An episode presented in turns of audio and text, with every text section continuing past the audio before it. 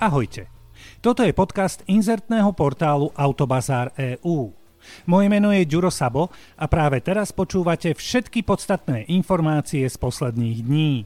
Na Autobazár EU nájdete skutočne veľa kvalitných aut a v magazíne na vás čakajú zaujímavé správy na čítanie. Toto je podcast na tento týždeň. Bola streda, 9. júna roku 2010 a hokejista Marian Hossa získal v tento deň svoj prvý Stanley Cup. Vo finále hralo jeho Chicago s Filadelfiou a v šiestom zápase v tú stredu sa predlžovalo za stavu 3-3. Nervy tiekli, kola tiež, my, ako slovenskí fanúšikovia, sme nad ránom ospalí civeli do telky a držali sme palce aj Tomášovi Kopeckému. No a keď padol rozhodujúci gól, tak sa hodnú chvíľu nikto poriadne netešil. Patrick Kane dal z uhla taký gól, že sa puk hneď schoval za vnútornú konštrukciu a tešil sa len strelec, lebo to jasne videl, ale ostatní nič.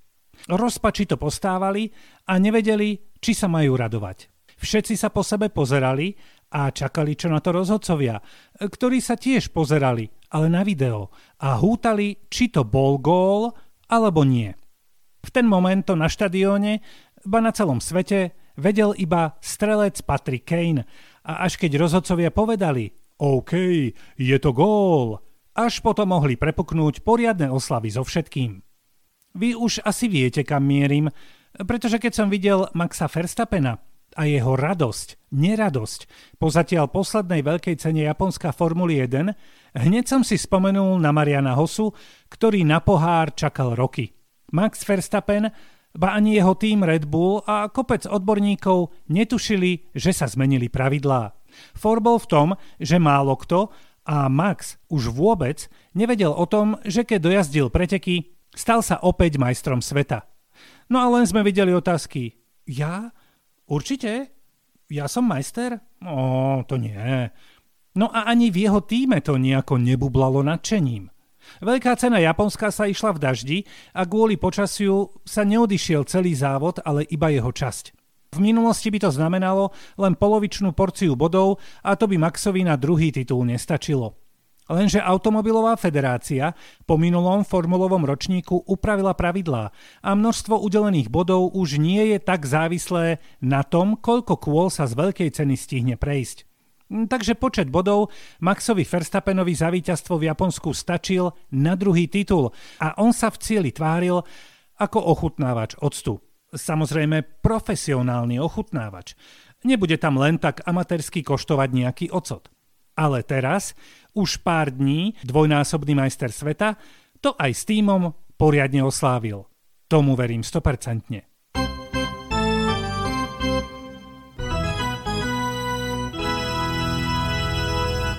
V jednej z výročných správ automobilky Stellantis, ktorej závod je v Trnave, som našiel zaujímavé číslo, ktoré je dôležité pre tento neuveriteľný príbeh. Výročná správa hovorí o tom, že denná produkcia v závere roku 2018 bola 1395 vyrobených aut v štyroch smenách. Čiže keď 1395 zaokrúhlime na 1400, tak za dva dní vyrobili v Trnave 2800 aut. Touto dvojdňovou produkciou si len pomáham ako príklad, aby sme videli ten rozdiel. Len si prosím vás zapamätajte 2800 za dva dní. Pamätáme si, hej? No, a teraz strich a ideme k úplne inému autu. Strich. No fajn, dobré, dobrý strich, no, díky. To iné auto je Rolls-Royce. No to je automobilová legenda, ktorú ak naživo uvidíme kdekoľvek, tak sme páni. Nie je to, že by sme v nej sedeli a už vôbec nehovorím o šoférovaní. Chápeme sa. No a táto automobilka vyhlásila zvolávaciu akciu, pretože sa niečo nepodarilo. Koľko? 2800 za dva dní. Hej, pamätáme si? Dobre. Rakúsky dodávateľ svetiel sa Rollsu ozval s ospravedlnením, že mal nejaké problémy s produkciou a automobilka začala kontrolu.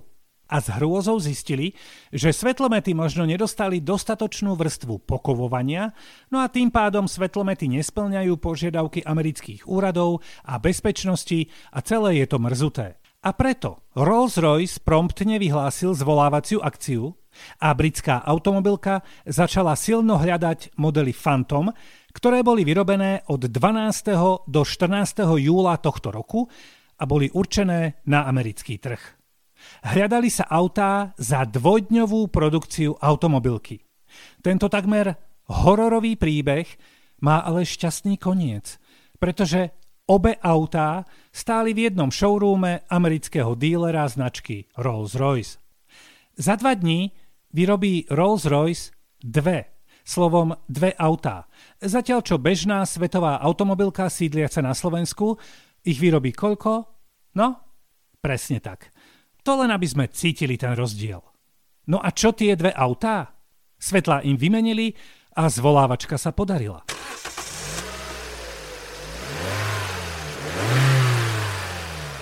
Predošlom diele nášho podcastu sme hovorili o snahe francúzského ekoarchitekta uzákoniť vo Francúzsku bielu farbu strechy auta, aby sa ušetrilo na palive a pomohlo sa planéte. Pretože biela farba odráža viac slnka a púšťa sa menej klimatizácie. To som samozrejme povedal veľmi zjednodušene, ale biela farba ako základ šetrenia je nápad skvelý, ba až chválihodný. Všetko to vyzeralo tak, že nápad ekoarchitekta bude asi veľmi ťažko zrealizovateľný. Ale Purdue University v americkom štáte Indiana mu tak trochu dáva za pravdu. Profesor Ruan, ktorý už zo pár rokov chodí po chodbách tejto školy, tak dlho bádal a miešal, až sa pochválil s bielou farbou, ktorá má vysokú schopnosť odrážania. Táto najbelšia biela na svete je schopná odraziť až 97,9% slnečného žiarenia. Len vďaka tejto schopnosti sa môže teplota v kabíne auta znížiť o 4,5 stupňa a to už dokáže pocítiť každý. No a zrazu by bolo fajn mať takúto farbu nielen na osobných autách, ale akýchkoľvek autách, no a pokojne aj na lietadlách, pretože by to hlavne v lete znamenalo šetrenie na klimatizácii a menej minutých peňazí na pohonné hmoty. No a dokonca pri elektroautomobiloch by sa mohol predlžiť dojazd. O tom, že by si vydýchla aj zemeguľa, je zbytočné hovoriť. No, univerzita a aj pán profesor si farbu a jej zloženie nechali patentovať a rozmýšľajú, ako by sa toto krásne dobrodružstvo s bielou dalo speňažiť. Farba vraj bude dosť drahá, lebo nejaká tá vrstva farby na tej streche byť musí. Ale nemyslím si, že by sa kvôli tomu najbelšia biela na svete nepoužívala. Ja si myslím opak.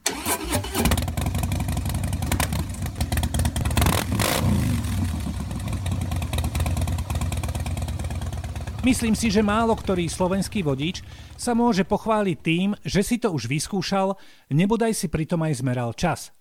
No lebo ak pri nábehu na diálnici zrýchľujeme na 100 a viac kilometrov, tak nejdeme nikdy z nuly, ale z nejakej tej malej rýchlosti. Čiže sme si to vlastne asi nikdy nevyskúšali z úplnej nuly. Bežné auto zo slovenských miest a obcí zrýchli z 0 na 100 km, dajme tomu za 10 až 15 sekúnd. Tie najrychlejšie športiaky to dajú po 4 sekundy a to už je pomerne jasná extra trieda. A v tejto triede je najrýchlejším na svete Bugatti Chiron, ktoré dá stovečku za 2,4 sekundy. Ale zďaleka to nie je najrýchlejší čas. No tak to som teda zvedavý, aké auto zrýchli rýchlejšie ako najrýchlejšie Bugatti, ktoré zrýchľuje veľmi rýchlo. Áno, nie je to bežné auto a dokonca ani partia ľudí, ktorí sú za rekordom, nie sú z výrobnej praxe. No a prečo by to vlastne nemohli byť študenti zo Štutgardskej univerzity a ešte aj autonačenci? Hovoria si Green Team, už vieme, že sú z Nemecka a v roku 2012 sa ich monopos odlepil od štartu a zbesilo vletel do cieľa za 2,681 tisícin sekundy. Tento rekord svietil v Guinnessovej knihe rekordov do roku 2016, kedy ho prekonal tým zložený z Holandianiek a Švajčiarov a ich monopost dal za 1,513 tisícin sekundy.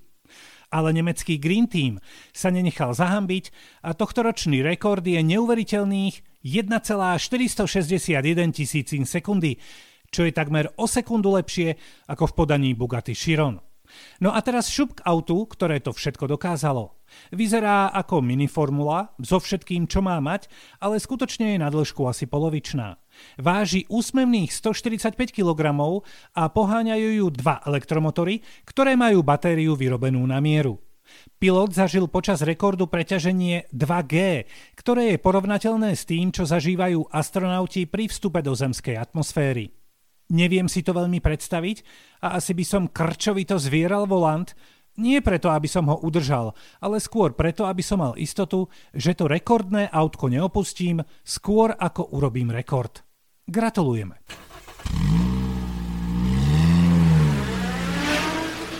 Počúvali ste podcast inzertného portálu Autobazár EU. A užite si aj skvelé čítanie noviniek a správ v našom magazíne a širokú jesennú ponuku kvalitných aut na Autobazár EU.